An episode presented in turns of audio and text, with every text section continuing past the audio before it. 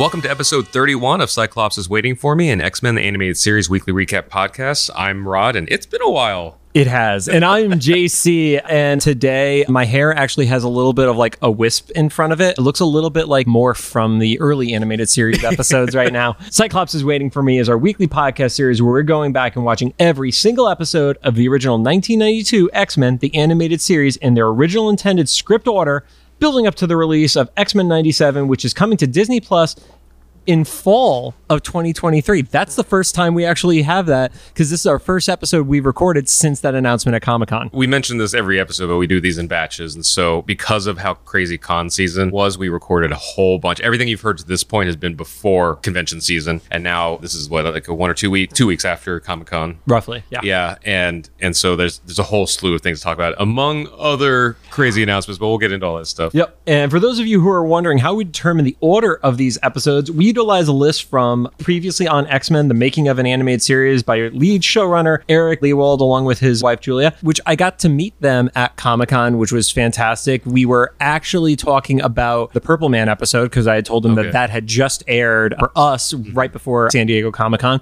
And, you know, they were talking about some of the difficulties with the animation on that one. And, you know, the original one that had came back was just not the quality that it needed to be. But they also told me they had just found out that day that Disney is actually going to fix the order in Disney Plus and put it into script order. I don't know if that has happened by the time this episode airs, but if it hasn't, know it's coming and I'm very happy because we could stop saying original intended script order. Yeah, that's awesome. We probably still will because there's so many other places, there's so many other orders. That's true. IMDb needs to fix it, you know, exact, etc. But yeah, Well, I think it's funny too because for various YouTube projects, I've been talking to Eric and Julia like online and stuff, and obviously like a little thing that happened in 2020 put a, a kink into those projects. also I like that I got to meet them before you did, That's and you've mean. actually been talking to them. That's what I was saying. Is like I got to talk to her for a while, and then John like texted me. He's like, I got to meet him today. I was like, How did you meet them? when I've been texting them for like three years. because Rod doesn't go to Comic Con. no, it's too. Uh, it's it's anxiety. It's like a convention for anxiety for me. I mean, fair, but it, it was it was a great convention. I got to meet Larry Houston. I got to meet. a lot of people. Yeah, I got to meet Dan Veesenmeyer, who did a lot of the original story boards. He also did the artwork for the Hasbro VHS style figure. So the Wolverine one that's downstairs has his autograph on it and And you've stuff. seen pictures of that from the one that John got me. And also speaking of John, is that who is that who did these illustrations? yeah, the infamous photo of Scott and, and Jean. That was, yeah. So I have one now. Should I put a hole in it? I mean, I hope you don't. and and this this was the really the cool one for me. It was like there's a a, a drawing of Storm, my queen, which is amazing. So thank you, John. That was Yeah, amazing. totally. What's funny was I posted it on Instagram Yeah. with, without Rod knowing that that was intended for him because the signature is just small on the Instagram Yeah, photo. even- and he's like, "Oh, it's my girl," and I said nothing in response about it. Yeah, he's great at surprises. It was also that's probably gonna get framed. My house. I love Storm. Anyway, so some quick reminders. We're a recap show about a series that came out 28 years ago. There will be some spoilers. If you don't want to spoil it for you, pause the podcast, watch the episode, come back. We'll do our best to avoid mentioning anything about future episodes we haven't covered yet.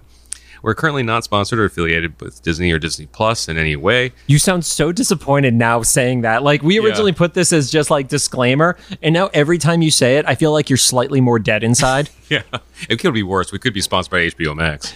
No, we can't. we literally can't. Don't forget to follow us on social media at Cyclops IWFM Pod on Instagram, TikTok, Twitter, and Facebook. Recently on Instagram, we threw up a post for who would you like us to collaborate with? We met a bunch of awesome people from the X Men community. Shout out to all those people. And we're going to probably do, I guess now, instead of calling it collabs like we're used to on YouTube, mm-hmm. they call it crossovers because of comic book. Oh, that makes sense. Yeah, so we're going to be doing some collab slash crossovers with more members of this community. And finally, as Rod alluded to, we record these episodes in batches. So if we're reacting to news and we're late about it, like talking about Comic Con, which I think by the time that this goes live will be a full month prior, that's why. So I think the only thing that's like, well, not the only thing, but the biggest bombshell that dropped on the X Men Marvel community, and this is kind of a spoiler, but also this is like two months since the series ended. So I guess if you haven't watched Miss Marvel by now and you don't want things spoiled for you, skip the next one minute, 15 seconds. So obviously, we got the drop at the end of the last episode of Miss Marvel where she's a mutant and the X Men theme song played.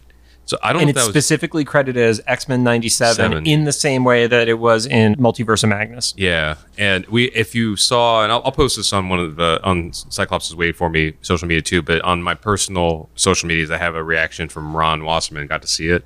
It's the huge bombshell. Like we have X Men technically. Well, we have No, we have mutants. mutants. mutants, but the X Men theme song was what was Yeah. the crazy part. So it's like I don't know what that implies or not.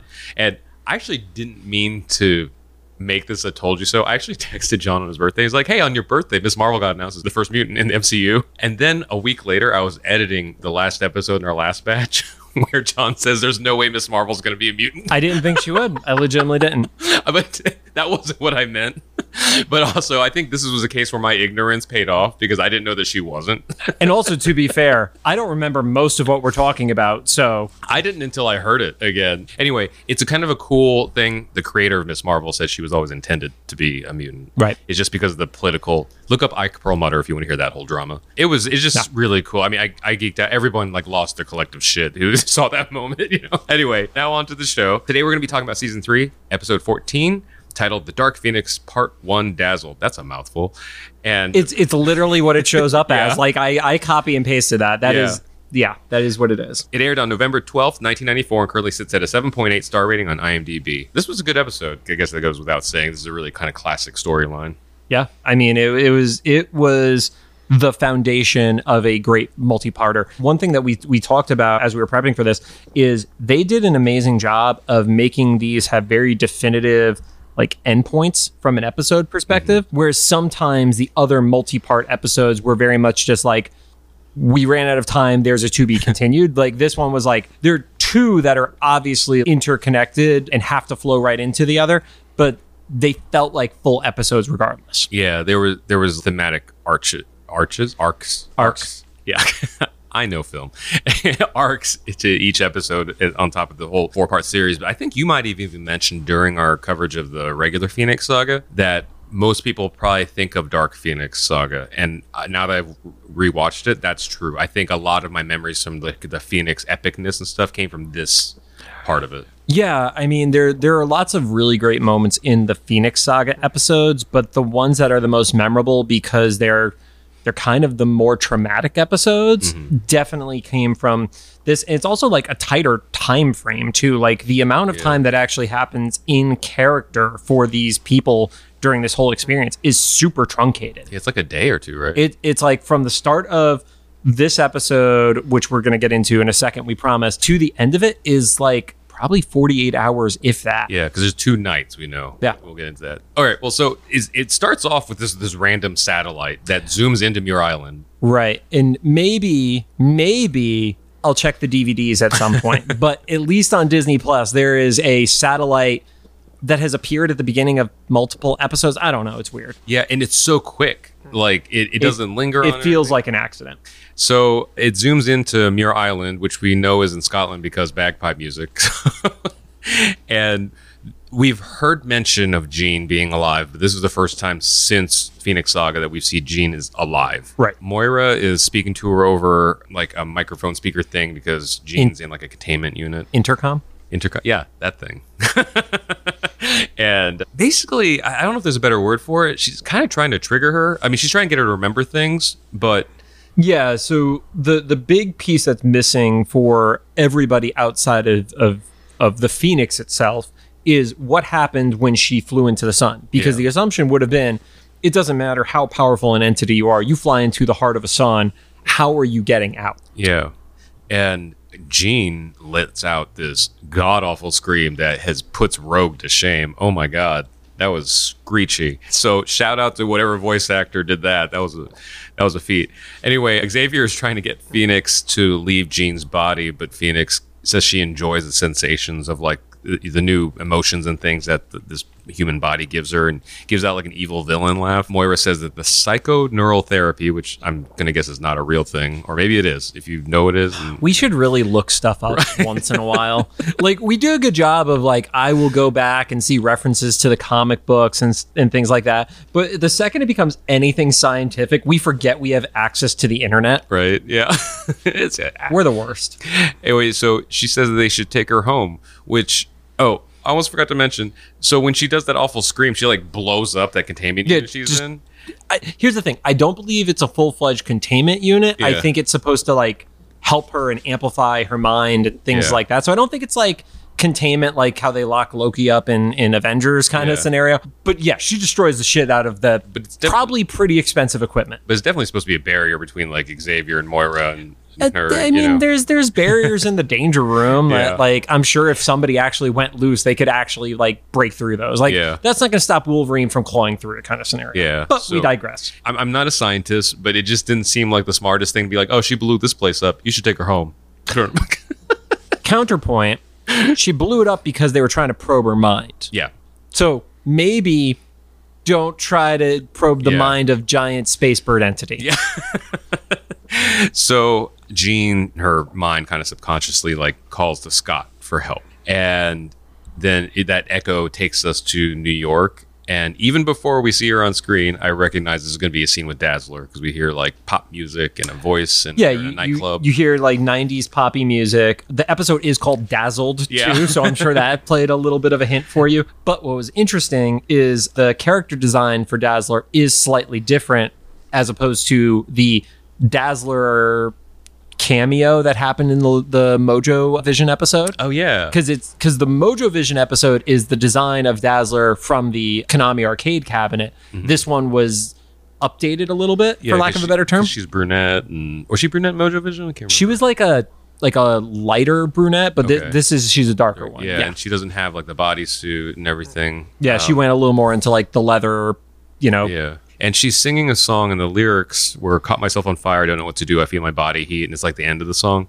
This sounds like a fully fleshed out song, just the way they presented it. It could absolutely be a song. We can't find anything about Yeah. it online. So where I say we don't research certain stuff, we we go total like hardcore tunnel vision on other shit and don't find anything about it. So I knew it's funny. This moment, I knew that the the music stuff would kind of fall back on me. So I actually went.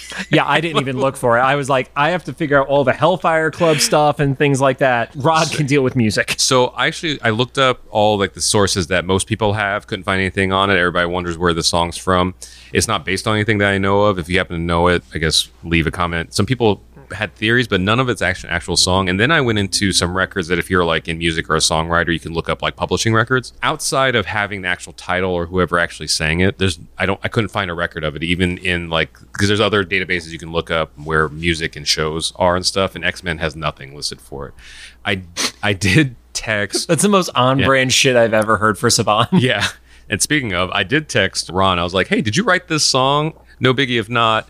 Or you know, do you know if what happened there and the thing? And we always time these perfectly. So I know for a fact he's on a family vacation right now. So he's not responding, but he also knows for me it's like it's not urgent. So I haven't heard back yet. But if he updates with anything, So I'll- just just for say- clarity, what are the inappropriate times because of this show you have bothered Ron Wasserman his son's graduation. and now on a family vacation? I'm, I'm gonna guess just based on the other times I've had questions for him is that if it wasn't him, it was probably somebody else in the production. And he's just since he's not like the producer, so whoever's putting it together, he doesn't know exactly the origins of it. And knowing Saban, it was probably someone that'll never be credited. I actually just before we recorded went back and checked the credits for this episode. No one specific is listed. There's just a general music editing supervision in charge of music crew and stuff. So it could have been anything. But I don't know if anybody knows anything about the song is interesting. Let, let us know because I I've seen a lot of people discussing online like where is this because this could be like a cool Easter egg moment or something. You know. Yeah, and, and for those of you that don't know, Rod has done some like weird music discovery stuff in the past, like including finding out there are two people who claimed to have done the Mortal Kombat yell and stuff like that. So Yeah. it's not always tied to Cyclops is waiting for me. Yeah. but you do find some weird music stuff going yeah, on. So yeah, it's like there's more drama than I ever anticipated. So anyway, that moment gets interrupted when Scott hears Jean in his head. So he starts to leave. Gambit tries to stop him. He's like, "Just enjoy your night, man." And Scott, you know, says, "You you can go ahead and stay. I'm going to leave." So Scott, which is a little shocking to me. Only because I feel like if there is anybody who's going to try to sleep with Dazzler, it's going to be Gambit. right, and he doesn't want the potential like wet blanket cock block of Cyclops Right. with him. so a little bit out of character. You know, something's wrong. He's like, "Are you okay, man?" Yeah. And so as Scott's leaving, the Hellfire Club, we'll go back and talk about this later. The Hellfire Club is kidnapping Dazzler. Well, at the, at the time, we don't Yeah. know who it is. We Yeah. see a dude in his yellow, you know, 18th century outfit. Yeah. And you called them putties, which I thought was really appropriate. But they are, you know, just faceless goons that have a mask that prevents any sort of identification to him. It's Yeah. essentially just, it looks like a, not a modeling dummy, but those little figurines that artists use to, to Oh yeah. to base character motion and and body anatomy off of kind of thing. yeah, they're just, just generic henchmen. I don't know what those are called. I'm not going to look. It I up don't know either. I used to have one just because be- aesthetic. because you live in Los Angeles. yeah. Well, this is before Los Angeles, Oh, but just because you know you're like in your 30s, you're like something in my right. apartment. So we see we see this group coming at Dazzler, trying to take her out of the club, and Cyclops obviously sees this and goes for the save because whether or not she was a mutant, he's not going to stand by and let mm-hmm. a, a woman, get yeah. abducted. The dude in the, the yellow outfit like rips his sleeve off because that's what you do when you want to reveal you have a metal arm. Yes. that there there there were very few moments in this episode that I questioned. I don't think you want to give away that that's like your thing. Like I could see if like Cyclops shot him in the arm and it's like, "Oh, there's metal underneath your poofy sleeve." Mm-hmm. But it was like, "Why sh- don't I mean, here's the thing. We, we, we find out that this is Donald Pierce, who's a hmm. member of the Hellfire Club slash Inner Circle. We'll get into that in a second. And he is a pompous asshole. Yeah. So maybe he thought it was going to be an intimidation moment and it just backfired on him. That makes sense, yeah, because he uses that arm and reaches into a car and grabs an engine. Yeah. So I, part of me wants to say that, like, because of how dumb these guys are in the the not Hellfire Club, is that he didn't want to like mess up his outfit reaching into the car, so he rips it off. I don't know. I don't know what the logic is. That that logic does not track for It, me. does, it doesn't track for normal people, but we're talking about like a Victorian meathead with a cyborg arm. so anyway, he rips the car engine out, throws it at Scott. If you if we didn't get a sense already, it's solidified now. Dazzler has powers, and she uses her dazzling power. is, that is it light? It's hard light. Hard light. Oh, coming back to Miss Marvel. Different. yeah, different hard light, that, and saves hers hers normally requires sound to activate it. That's why Yeah, she's oh, a musician. music. and saves Scott n- not only from the engine but also from being clubbed over the head with a light pole. Was it a light pole or Or was it a, a stop sign? It was like a it was a it was a Oh, street sign. Street pole. sign, yeah.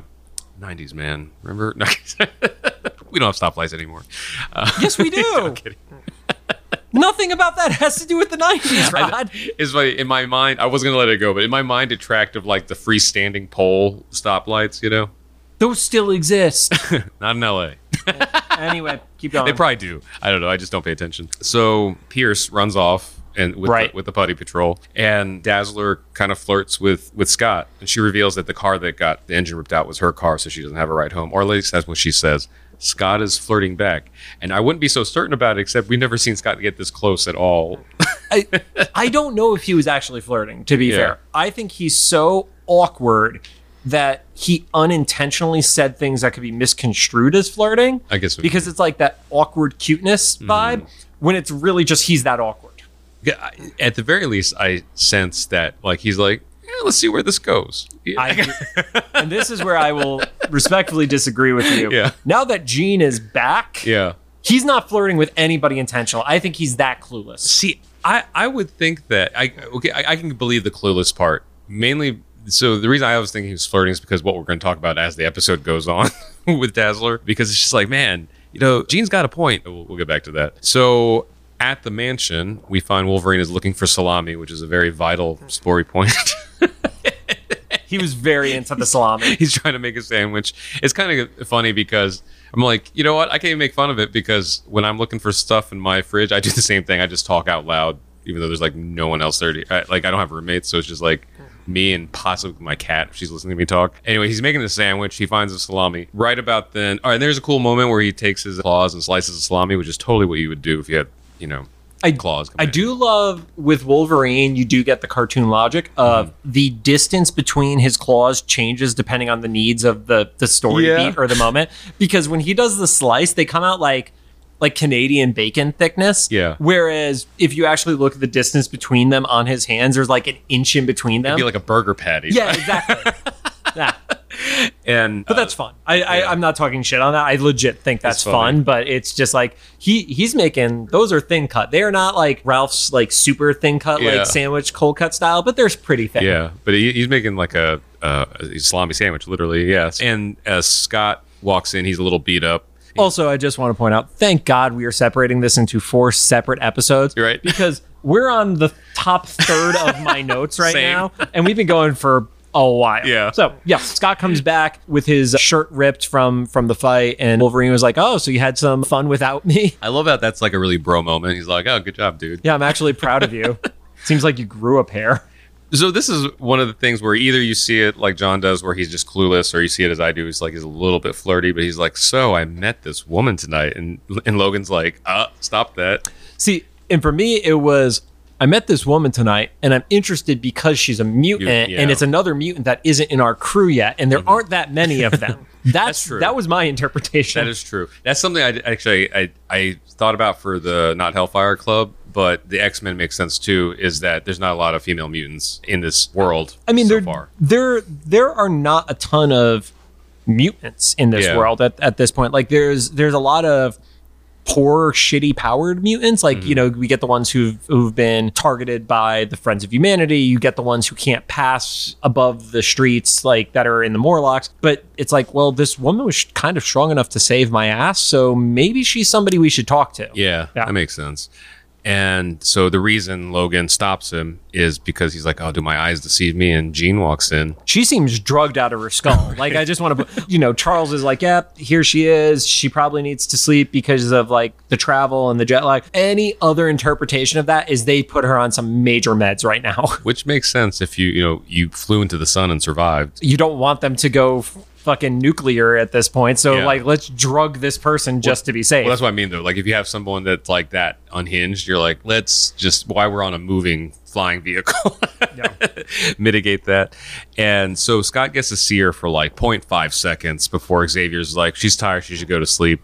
And asks Storm to take Jean back upstairs. Xavier starts to try to explain how like the therapy wasn't working, so they're gonna try to continue at the mansion. And Scott just like loses it. And He's like, "What's the point? Nothing's gonna help." Right. And I, I think the only thing that kind of shocked me about this is that Scott didn't go over to Muir Island to mm-hmm. to be with them during the treatment process, unless it was like literally like, we don't know how long this is going to take. We need you to be the leader and basically take over for Xavier in the states Yeah.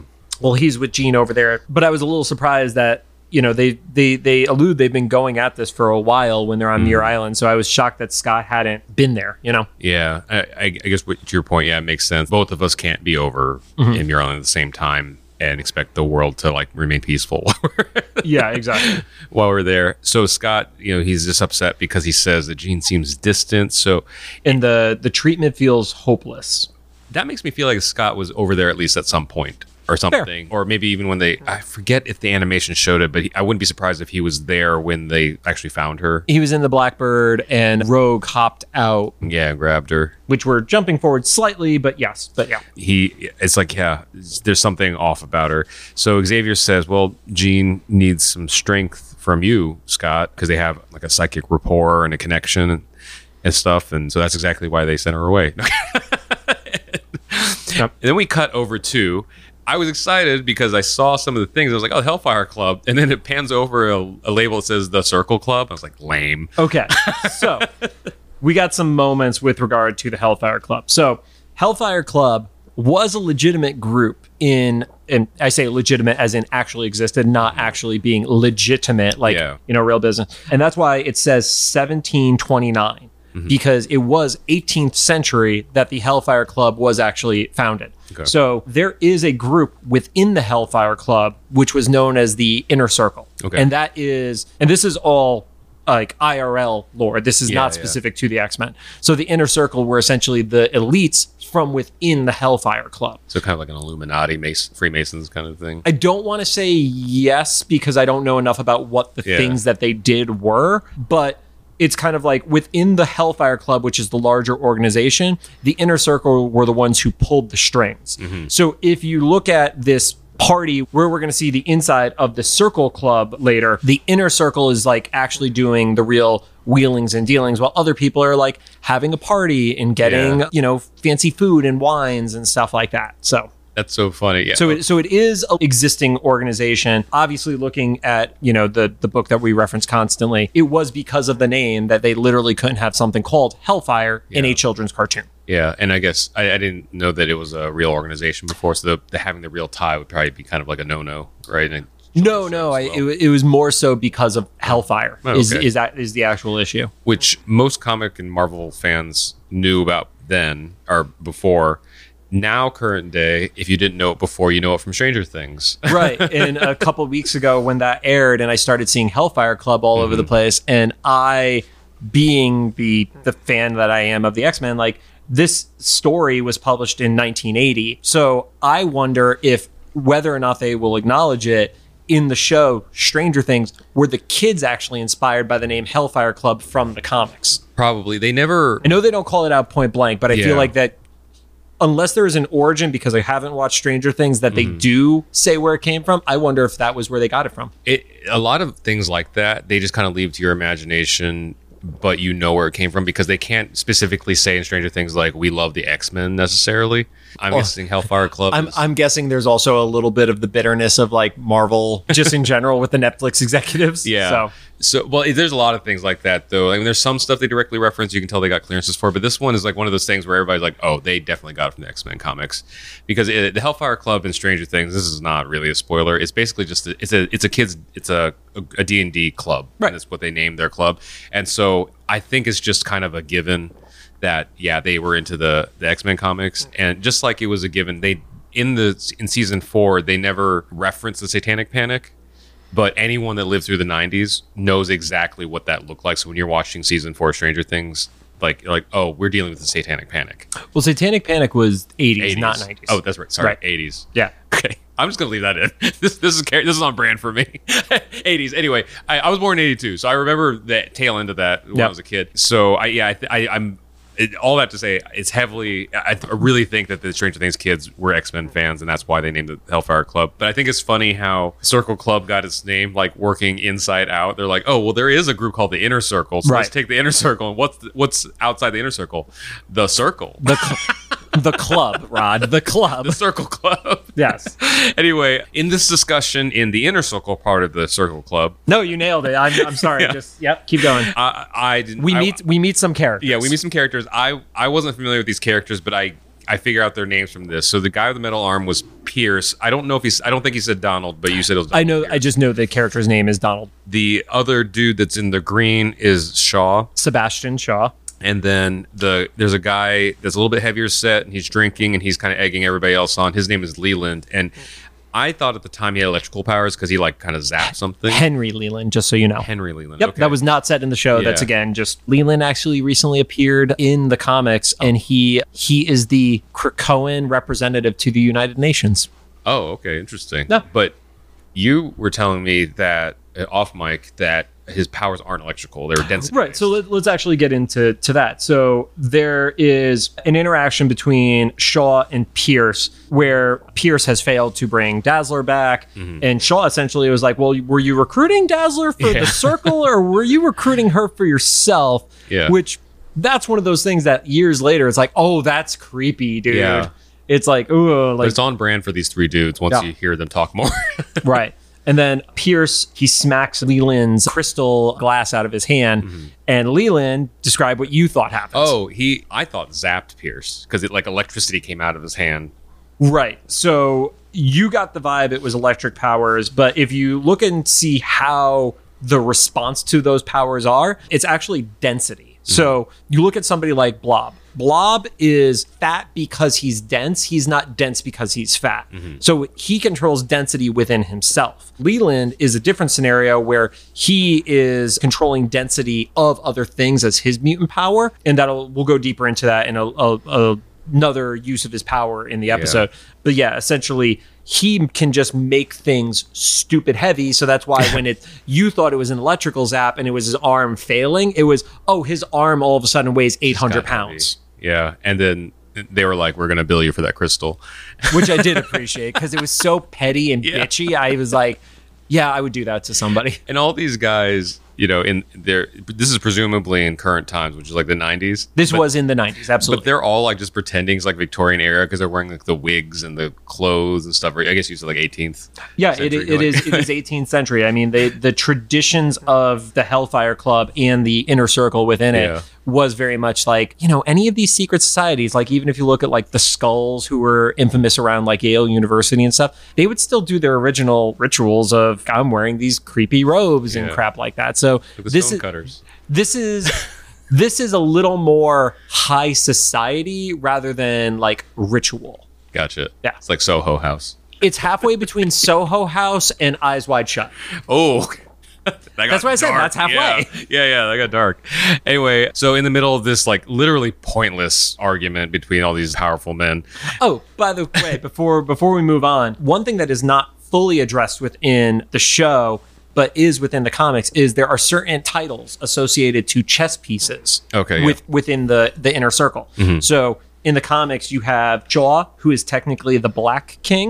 Okay. You have Leland who is the black bishop and then Pierce is the white bishop. I knew there were two bishops. I didn't know they were designated different ones. Yeah, it's it's it's like a chessboard. So you literally have the counterparts to each other where you have Uh, on each Um, side. Right. So one of the people who pops in is actually Emma Frost, Mm-hmm. who is also the White Queen. Oh, I didn't put that together. Yeah, okay, that, yeah. that's why Emma is known as the White Queen because of the time that she spent as a member of the Hellfire Club. So she was the one I actually recognized when she walked in, and we'd seen her as a cameo in one other episode a long time ago. It was one of the Phoenix Saga Mm-hmm. episodes because of the psychic blast that that essentially put Jean on Emma's radar. Yeah. And so I was excited to see her because, you know, virtually every instance of her, even in some of the worst X Men representations and stuff in, in film and media and stuff, I still loved her character. It's like a really interesting. I felt like they did her dirty in the reboot. So there was a lot of stuff with X Men New Class that I did really enjoy.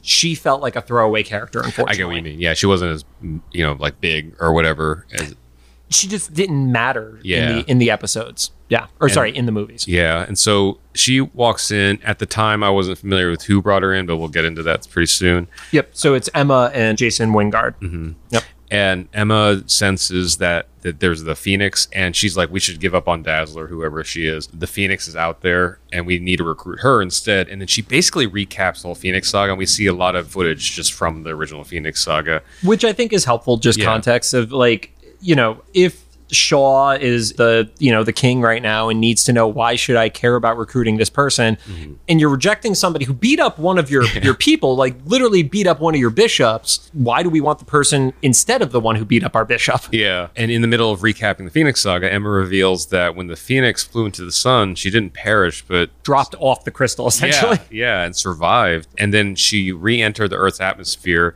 She crashed onto shore. It shows what looks like Mirror Island, but they don't exactly say. It but could looks be anywhere kind of scenario. Yeah, and Xavier finds her. Yeah, so you have in the in the Blackbird, it was Professor X, Wolverine, Rogue, and Cyclops. They land and Rogue jumps out of the ship and snags her. Mm-hmm. Leland's like, "What is your source of your information?" And she, That was a hell of an impression, Rod. and she says, "Well, it was Xavier's computer, which we know is Cerebro." It makes sense that she wouldn't know that name. Yeah, yeah, that's fine. And and then my note was like, "Oh, we're still recapping." So we, we see more flashback footage. Leland is basically questioning like, "How could you get in there?" And, and She says that Xavier has been mentally taxed, and then you get those flashbacks of some of the Lilandra moments and, and stuff like that. Yeah, and so she was able to breach the cybersecurity basically at that point. And this is another '90s thing, like cyber attack, cybersecurity stuff. That was like a really big, like it was kind of new to us. You, You know? also have a mental like a, Yeah. you have you have a telepath doing computer hacking. Which Yeah. that's a new trope. That's awesome. that that's that is cyberpunk before cyberpunk. Yeah, and then in my notes, this is where I learned that his his name is Wyngarde, and he suggests that they need to attack her mind because she's physically too powerful to try to like contain. Right. So they needed like kind of puppet her. Yeah, and I, I, I, for what it's worth, Wyngarde is also known as Mastermind in the comics. Oh, that name sounds familiar. And I think it probably sounds familiar to you because one, all the X Men trading cards from when we mm-hmm. grew up, but Wyngarde slash Mastermind was one of the original Brotherhood of Evil Mutants that Magneto controlled in the comics as well. And I believe I brought that up on a previous episode Yeah. when we were comparing the roster of Brotherhood from comics compared to the show. Yeah. Mystique not being original Brotherhood, but Blob and, and Avalanche and those guys being there. That makes sense. Yep. So it kind of wraps up there at the mansion, at the X, the X mansion. Xavier is The less pompous mansion, yeah right yeah. Now we're dealing with two different rich people, rich white people. right? Yeah, this is that's the theme of this episode, isn't it? and Xavier is kind of I don't want to say interrogating, but talking to Phoenix. I mean, at this point, it's like anything like this where it's the intervention style thing. It's mm-hmm. it's it's therapy. It's not as invasive as the the machine she was in previously. Yeah, and asks Phoenix like, you know, why are you still here? What do you want? And Phoenix says basically like that she's experienced such new, exhilarating emotions and stuff. It's hungering body. for those emotions. Yeah, so she's Yeah. hungering for for this even more. Xavier is funny because as he's leaving, he's like, "Oh yeah, things are going to be fine." And he's like turns around, he's like. Well, before he leaves, the power of the phoenix shoots out of her eyes and her mouth. Yeah. Don't forget that. Yeah. he didn't just walk out because she gave like a vague answer. He's like, "Oh, Oh, yeah. yeah." And so Beast is like, "What did you see?" And Xavier said it wasn't necessarily what he saw, but what he felt, and it was that the the Phoenix is becoming more and more dominant every day Right. Mm-hmm. in Jean's body. So it's not a good sign. He doesn't really know what to do. Yeah, it's refusing to leave. It's a mix of anger and excitement, and it's tied into the fact that the Phoenix is feeling a lot of these thing called emotions for the first time. Like the mm-hmm. Phoenix previously was a being of energy, mm-hmm. but the association to Jean is letting it experience things that it never had before. So back in the room, Jean slash the Phoenix is getting ready to go to bed or turn in for the night. I don't think we have to say the slashes, right? I think every like li- I think we could just go with just for clarity for those who are listening. If it's the voice is the Phoenix voice, we just say Phoenix. Otherwise, we say Jean. okay, Yeah. I just lost track because she's, it flips back and forth so much. Totally. Yeah. I, I think at this point it is Scott who is mm-hmm. consoling Jean and is like, you know, I'll I'll be back. Mm-hmm. You know, does his old like mushy, awkward, like my love type shit. It's like, yeah, I gotta go to the club to meet up with that other mutant. So this moment, and this is a nitpicky thing, it, it didn't make me dislike the show at all, and I don't even think that anybody should go into this misconsideration writing something like this. But it's funny when you go down the rabbit hole, especially like revisiting this, you know, 28 years later. It's like I get why he disclosed he's going to see Dazzler because he's dealing with a mind reader, literally. right. Hiding it would be Yeah, bad. I agree bad. with that. But then on the flip side of that, she could just read his mind and know that he's not cheating on her. But that's not the point of the scene. In that moment, Phoenix like kind of snaps in, takes over, and is like, "You're gonna leave me for another woman?" And then it quickly snaps back to Jean. yeah, Yeah. And Uh, Jean's like, "Oh, I'm so sorry. I didn't mean that." No, I would say the only thing I would question, and maybe it's just like, well, options are limited because Beast would stand out like a sore thumb in a nightclub and probably would also hate a nightclub. Let's be real. Like, Mm-hmm. Yeah. that is the opposite of his scene. Also, Wolverine is a dive bar guy. Yeah. So he's not going to go there. Jubilee can't go into a club Yeah. Because she's too young and is like, "Eh, maybe I don't want to have Gambit go there. I was gonna say Gambit might be banned at this point. We haven't heard back on that storyline just yet. Gambit got booted out the night prior. yeah, we don't we don't know what he pulled in that club after Cyclops left. But plot device is what it is. Storm jumps in and says, "Oh, don't worry, I'll I'll wait with her." And Scott takes off. Yeah, and which that whole thing, I felt I don't know. I guess this is part of the thing they wanted to make her more feel more at ease. But I was like, man, I just I would have had like a lot more planned regimen of like not letting this woman be alone in the be, between a person and Jean being in trauma and an uncontrollable force like the Phoenix. Either side of that, no matter how you take it, is like probably should not be unsupervised. But also at the same time, if you're co- under constant supervision, like that can't feel great either. That's what I, feel mean. Like, yeah, Yeah. I guess it's there's I don't know. Once again, over nitpicking. literally what our show is. yeah. So when Scott takes off and it's Jean starting to fall asleep, White Queen realizes that her her mind is at ease and it's time to to bring the Wyngarde in. which is that is so frightening. That was the most frightening part of the story to me was that this woman was like telepathically like surveilling Jean. So she's like she's asleep now. I'm like, ooh, that's a, it's a weird like Uh, peeper in the window kind of vibe, you know? Oh, 100%. I mean, I, I think that I think that this show does a very good job of showcasing how strong Emma Frost is as a character. Emma through all her ups and downs from character moments, Emma has done some messed up stuff mm-hmm. in the comics and you only get the glimpse of it here. Yeah. And so she tells Wyngarde it's time, and she does, which, so John hasn't seen Stranger Things, but this has happened a little bit in Stranger Things where Eleven does piggybacking, and I would not be surprised if they based it off of like this White Queen stuff.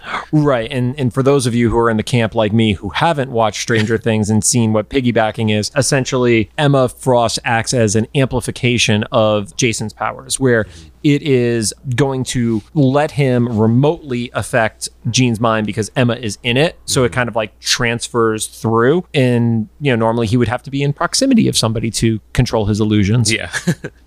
and so Jean kind of if she falls asleep and she wakes up in a nightmare. She's drowning near a pirate ship and Wyngarde rescues her. Jean senses that it's not the right time or place or even the world, but Wyngarde tells her just go to sleep. So, interesting part here the way that this is portrayed in the comics is this is actually an experience of Lady Grey, who's one of Jean's ancestors, Oh, falling in love with one of Jason's ancestors. oh, that's so funny. It's a very It's uh, it's very hard to convey in the briefness of the episode, but because the comics happened between issues number 129 and 138, you had a lot more time and exposition that you could get that out there. it, it kind of gives me the vibe of like Assassin's Creed, like the animals. A little stuff. bit, yeah, yeah.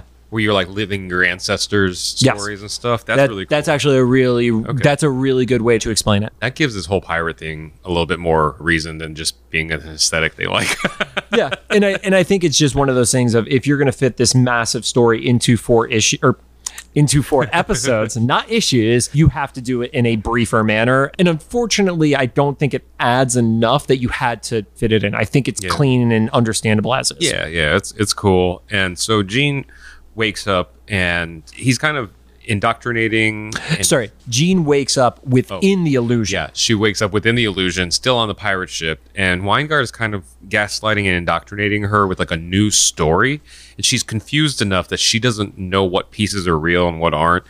And Yeah, so- she she says phrases like "This is all wrong. This isn't my world." Wyngarde tells her "Rest my Venus," Yeah. which is like, oh, Ugh. such a such a creep. This dude has definitely not done this before. yeah, yeah. Then, then he went on to lead the Warner Brothers investors call. anyway, Way to way to timestamp this episode, Rod. my Comic Con shit means nothing now. He reminds her of of what happened. Reminds, I'm doing air quotes. She had stowed away on his ship that was set to sail to America, Mm-hmm. and that's when Jean is looking over the water, and she she remembers another life, and the phrasing she uses was remembering unusual people, and that's where you see like Wolverine's face in the water and such. Yeah, and so she's basically describing uh, all the X Men, but in like that time period, accurate language or whatever. Essentially, it just gets dismissed as a dream. Yeah, So she's dreaming within a dream. yeah, Wyngarde was like, "Oh, that whole thing that was a, that was a dream," and he's like, "But I'll always be here for you when you wake up." So he's like flipping the situation, and and then they make out. So sure, Yep. but at that point, there is kind of a flash for for Jean of Cyclops' face, and that's what wakes her up in the real world. yeah. She, she wakes up and in the real world, Storm is by her bedside, and and Jean asks Storm for a glass of water, and Storm, in all her infinite wisdom, thinks it's a good idea to leave her alone as she wakes up in a cold sweat from a nightmare. Storm could also summon a tiny cloud That's what I was thinking. and just have have always have a glass ready, and you Yeah. get the freshest water. We're just straight into your mouth. No, that's weird, Rod. She has okay. She has control of like storm. She doesn't have control of water shit. This is this is not D and D where you can shape water and get your shit together. Get your power straightened out. Okay. So Storm leaves. We we cut over to the Circle Club. Wyngarde's upset because he's like, it wasn't enough. Emma Frost is like, Also, kind of blames Emma like Yeah. you didn't amplify it enough. yeah, and Emma's like, this is a very delicate matter, you know, and we're she it, they she figured out that Jean and Scott have a psychic rapport.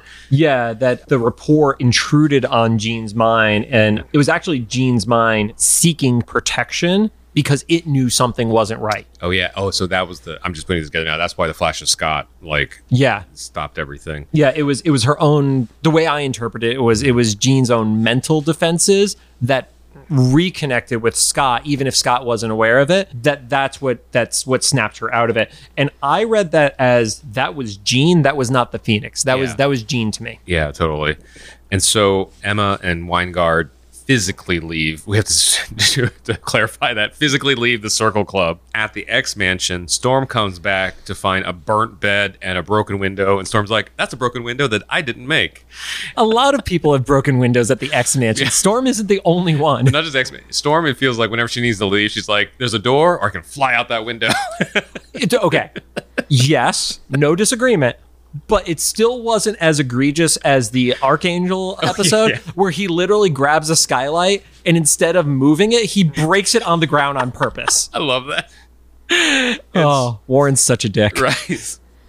And so Storm's like, "Oh, maybe leaving wasn't such a good idea." I wish she said that. right. so we do catch up with Dark Phoenix. So we are outside the club. Jean teleports in. And at this point is the first time we see the reveal of the red suit, which is literally the same as the green Phoenix outfit, mm-hmm. but all the green has been replaced with red. And that's a, I mean, pretty obvious, like, oh, some shit is about to, yeah.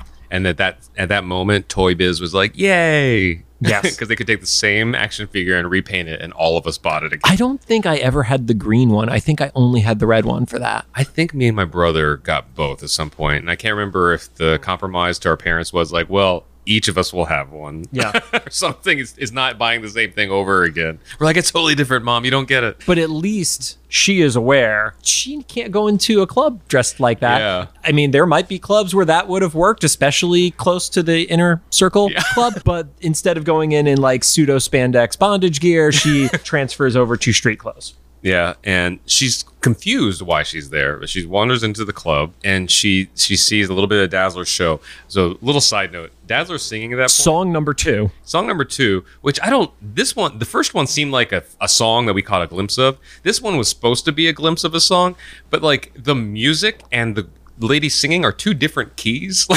Like, so they don't match. I don't know what happened in this time peri- period, but like I am just imagining what probably happened was the voice actor didn't have music and they're like sing something that sounds like the end of a song. She Right. sang something and then whoever did the music took like some stock music, someone did something and just laid it Yeah. underneath. What stood out to me is if you look at Dazzler and all the different versions of her, the voice of the character does not match what I always had in my mind mm-hmm. for how that character would sound. And that could just be me, Yeah. but it was very throaty, which didn't feel like that Yeah. that pop vibe, you know, from a former disco queen style Yeah. character. Like the first song sounded more The like first that. song did, but when she was actually speaking, there was a Oh, disconnect for me of the mean. the the spoken voice versus the song. The song Gotcha. was closer to what I pictured Dazzler sounding like, at least in my own head. And then the second song, she's this weird, like once again, this might just been bad direction at the time or something, but she's like, like and tried to end like that, and I was like, all right, everybody still applauded, whatever. While we talk shit about Dazzler's voice, so Dazzler wraps up the song. Mm-hmm. She sees Scott in the audience and then runs down and just goes in for the kiss, which, I mean, props to her. She's going to shoot her shot. yeah. So Scott, presumably, we don't see his expression, is surprised that Dazzler laid one on him, and because this is the '90s and timing always works out like this, Everybody sees it. yeah, everybody sees it. Jean happens to walk in the very moment it happens, and you know, kind of freaks out. It cuts to right outside the club. Emma Frost and Wyngarde have just arrived, and Emma's like, "I sense that Jean's mood has changed suddenly." yes. Yes, it did. so back inside the club, Scott freezes up. He's like, "Oh, hey, Jean," and then Emma and Wyngarde walk in right in time, and Wyngarde m- makes the illusion happen for Jean again. Yeah. And so Jean goes to make out with Wyngarde, and Scott is seeing the non-illusion. Right. Jean making out with Wyngarde. and you also get the wonderful moments from Dazzler of like, oh, there's always a girlfriend, and then she sees the kiss and she's like, oh, the ex girlfriend, and like I I literally laughed out loud on that one. Like that was such a great like I've worked in bars and nightclubs and I've seen Yeah. that kind of drama unravel. It nailed that vibe perfectly. I did Yeah. love that. I, I love Dazzler. Yeah, you could tell that she's she's a she's a touring musician, like you know, and she like you said, she's from like New York bars and clubs and stuff. Yeah. it's amazing. Scott's upset, which kind of cracks me up because I know that he didn't mean for Dazzler to make out with him, but then he got his feelings hurt because Jean was making out with somebody, and so he's he's kind of upset. He's like, something's wrong. It's like, yeah, so you know. You have an inexplicable situation, so she can too. I think for Scott, it's again, he's just a ignorant doofus when Yeah. it comes to social interaction. He, him and Luther from Umbrella Academy don't know how to interact with real human beings. Yes. I've, I've come to, they are the same character, and that's why they're both essentially number ones Yeah. for their professor because they follow orders like good soldiers, and then they have to do anything else, they're just freaking Yeah. idiots. But as that happens, the Circle Club guards attack again, and you get like a save moment from from Dazzler, who's just like, "Well, yep, go save go save your chick, I guess." cut to the Circle Club. The main team has figured their shit out. They're all there. Scott are Well- outside. All of them except for Jubilee. Yes. Yes. Oh, I, yeah, I forgot. Jubilee's not in this, which makes sense because Yeah. this, is a, this is a lot for a teenage girl to have to take in. I, I mean we we we get the the double check of like they're asking like you know uh, how how can you be sure that this is where it is to Wolverine? And Wolverine gives like the the jab. He's like well I don't make mistakes when it comes to Jean because he smelled that this was Yeah. where the trail led. And and that leads to to you know the double check of well Xavier couldn't track her mind Storm makes the comment once again. Just I literally like I wrote storm quote because I knew Rod was going to want to say this because he loves the great storm quotes. so to play off his Cyclops' like ignorance, Storm kind of says what I'm gonna guess everybody else knew. Maybe she doesn't want to be found, and we don't really get an answer to that. So Wolverine says, "Well, we don't really have invitations to get in there because Yeah. they could tell it's kind of like high society private Yeah. club." and they would stand out if they just try to walk in. You'd think? Yeah. and Scott says, well, we can't break in because that, you know, it would kind of blow their cover and everything. So he sends Rogue. So they all stand outside in the middle of the street It's that logic. If we don't move. Be- because a place like the Inner Circle would not have guards outside, Oh, yeah. I didn't think about that. which they didn't. So- Yeah. So Scott sends Rogue to go spy in to see if there's any like weak points they can break into. Rogue flies over the building, looks in through a skylight, and sees a wedding in progress between Jean and Wyngarde. Right, and we see that it is it is happening in both the the real world mm-hmm. and also in Jean's mind, where it is it's like the the The pirate. you shit. co- like colonial time Yeah. style wedding. Like, okay, cool, you just got to America and you got hitched already. Yeah. cool. and Rogue doesn't even go back to report. She just like breaks the skylight and goes into this show fucking hates skylights. yeah skylights. But also, this is like a just a like a, a minor kind of observation is that the the urgency and importance of weddings in not only the show but this time period and stuff is they're like oh this ceremony is the thing we need to stop because it's like bound by whatever laws of nature and stuff so like rogue is like we have to stop this wedding and not get the team to come in and take so she's trying to shake jean out of like this trance so that she doesn't like Say yes. well they completed their vows but they just didn't kiss yet so i guess that was like the That point. is the legally Like- binding moment. And so the X Men take the Rogue breaking in as their sign to like you know what? Glass shatters Yeah. and you assume it's Rogue. Yeah. So they break in. Yeah. Storm tornadoes everybody up to the roof Mm-hmm. and then drops them all in. And then we get the big fight moment. Yeah, and there's a lot of things we learn, or like I learned, especially because I didn't know a lot about these characters. Shaw's power is absorbing energy. Yeah, it's kinetic energy, Mm-hmm. so it's it's not dissimilar from Bishop, where Bishop is absorbing like blasts and stuff like that Mm-hmm. and able to shoot them back. Instead, the more you punch Sebastian Shaw, the stronger his punch to you is going to be, and also your punches are not taking him down. Yeah, and I have to say, in this fight, we're seeing more and more they're better as a team than ever. Yeah, the X Men are definitely using teamwork and and. You know, maybe a little bit of that is is related to the X Factor episode where it's like you divide and conquer and know who your opponents are Yeah. to keep them on edge kind of scenario. We'll give them this credit. Whenever they get their ass handed to them, they don't usually make that same exact mistake again. they make brand new ones next time. All right. Pierce proves yet again that he is just trash at fighting. Wolverine slashes his arm, Mm-hmm. which, dude, he just needs outfits that don't have sleeves. Can we just agree on that? Like, it's not paying off for him. And then Storm zaps him. Yeah, and Leland, I, and this power makes more sense now. Blows Wolverine through. Well, he doesn't blow Wolverine through several floors down, but he makes Wolverine, I guess, dense enough so Wolverine gets like blown several floors down into the sewer. Yeah, I mean, you already have Wolverine who's built like a brick shit house. Mm-hmm. Filled with adamantium, and then you made that even denser. So he literally just makes him so heavy, he drops through three floors, and it's the momentum that carries him down into the sewer. And I didn't think about this. Now that I know that he has density powers, that's his like kind of X Man way, not X Man, like mutant way of putting concrete on someone's feet. Yeah. Right? Like like the, mo- the mob thing and stuff. Right. That makes so much more sense now than just blasting. Because before I was like, why do you think he was dead? He's Wolverine. He's like, oh, because he literally thought he like permanently put him underwater. Yeah, he made him so heavy he shouldn't be able to get back up. Gotcha. So Cyclops charges Shaw and gets blasted away because I guess he didn't get the memo from the earlier me- the Right. and mention. now you know that it's not a laser beam, but a concussion beam. So it's more of a kinetic style Yeah. blast that's actually hitting him. And so they, to more credit to their teamwork, Storm freezes him because that's not a kinetic energy thing. Yeah. It's, it's actually the opposite because from a scientific standpoint, and just to be crystal clear, in case you weren't sure, Rod and I, not scientists, but cold causes kinetic energy to slow because it's stopping the molecules from whacking each other as, Yeah. as frequently. And so that does. That's the scientific Yeah, term, is right. molecules Goes whacking each other. Yeah. So sexy. Anyway, so it's, that does stop him. But then Stopped me.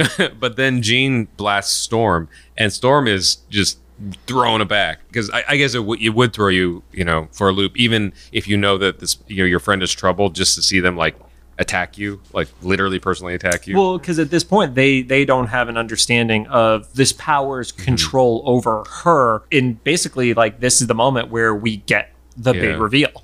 and yeah, so Storm says, "Jean, how could you?" And Phoenix says, "It's not Jean, just Phoenix." It's not Jean, only her body, only her delicious senses. I am Phoenix.